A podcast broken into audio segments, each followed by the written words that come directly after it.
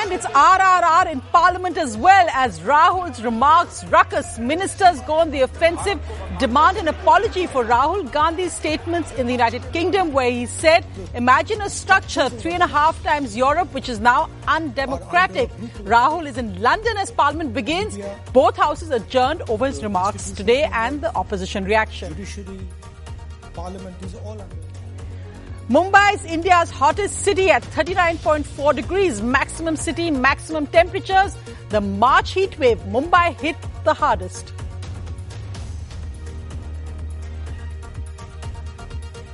A new report shows that India is the world's largest arms importer. Russia currently provides 45% of India's arms imports.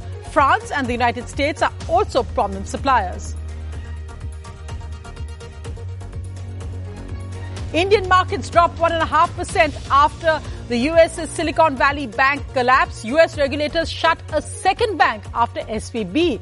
President Biden speaks, says that the US banking system, Before I, US uh, banks are safe. The US says depositors will get all their funds back, not investors.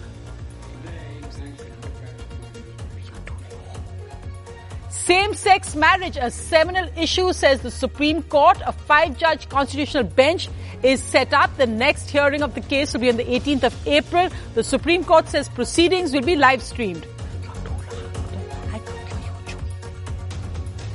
Knives out in Goa as Delhi tourists are attacked. The Goa chief minister condemns this violent attack at Anjuna.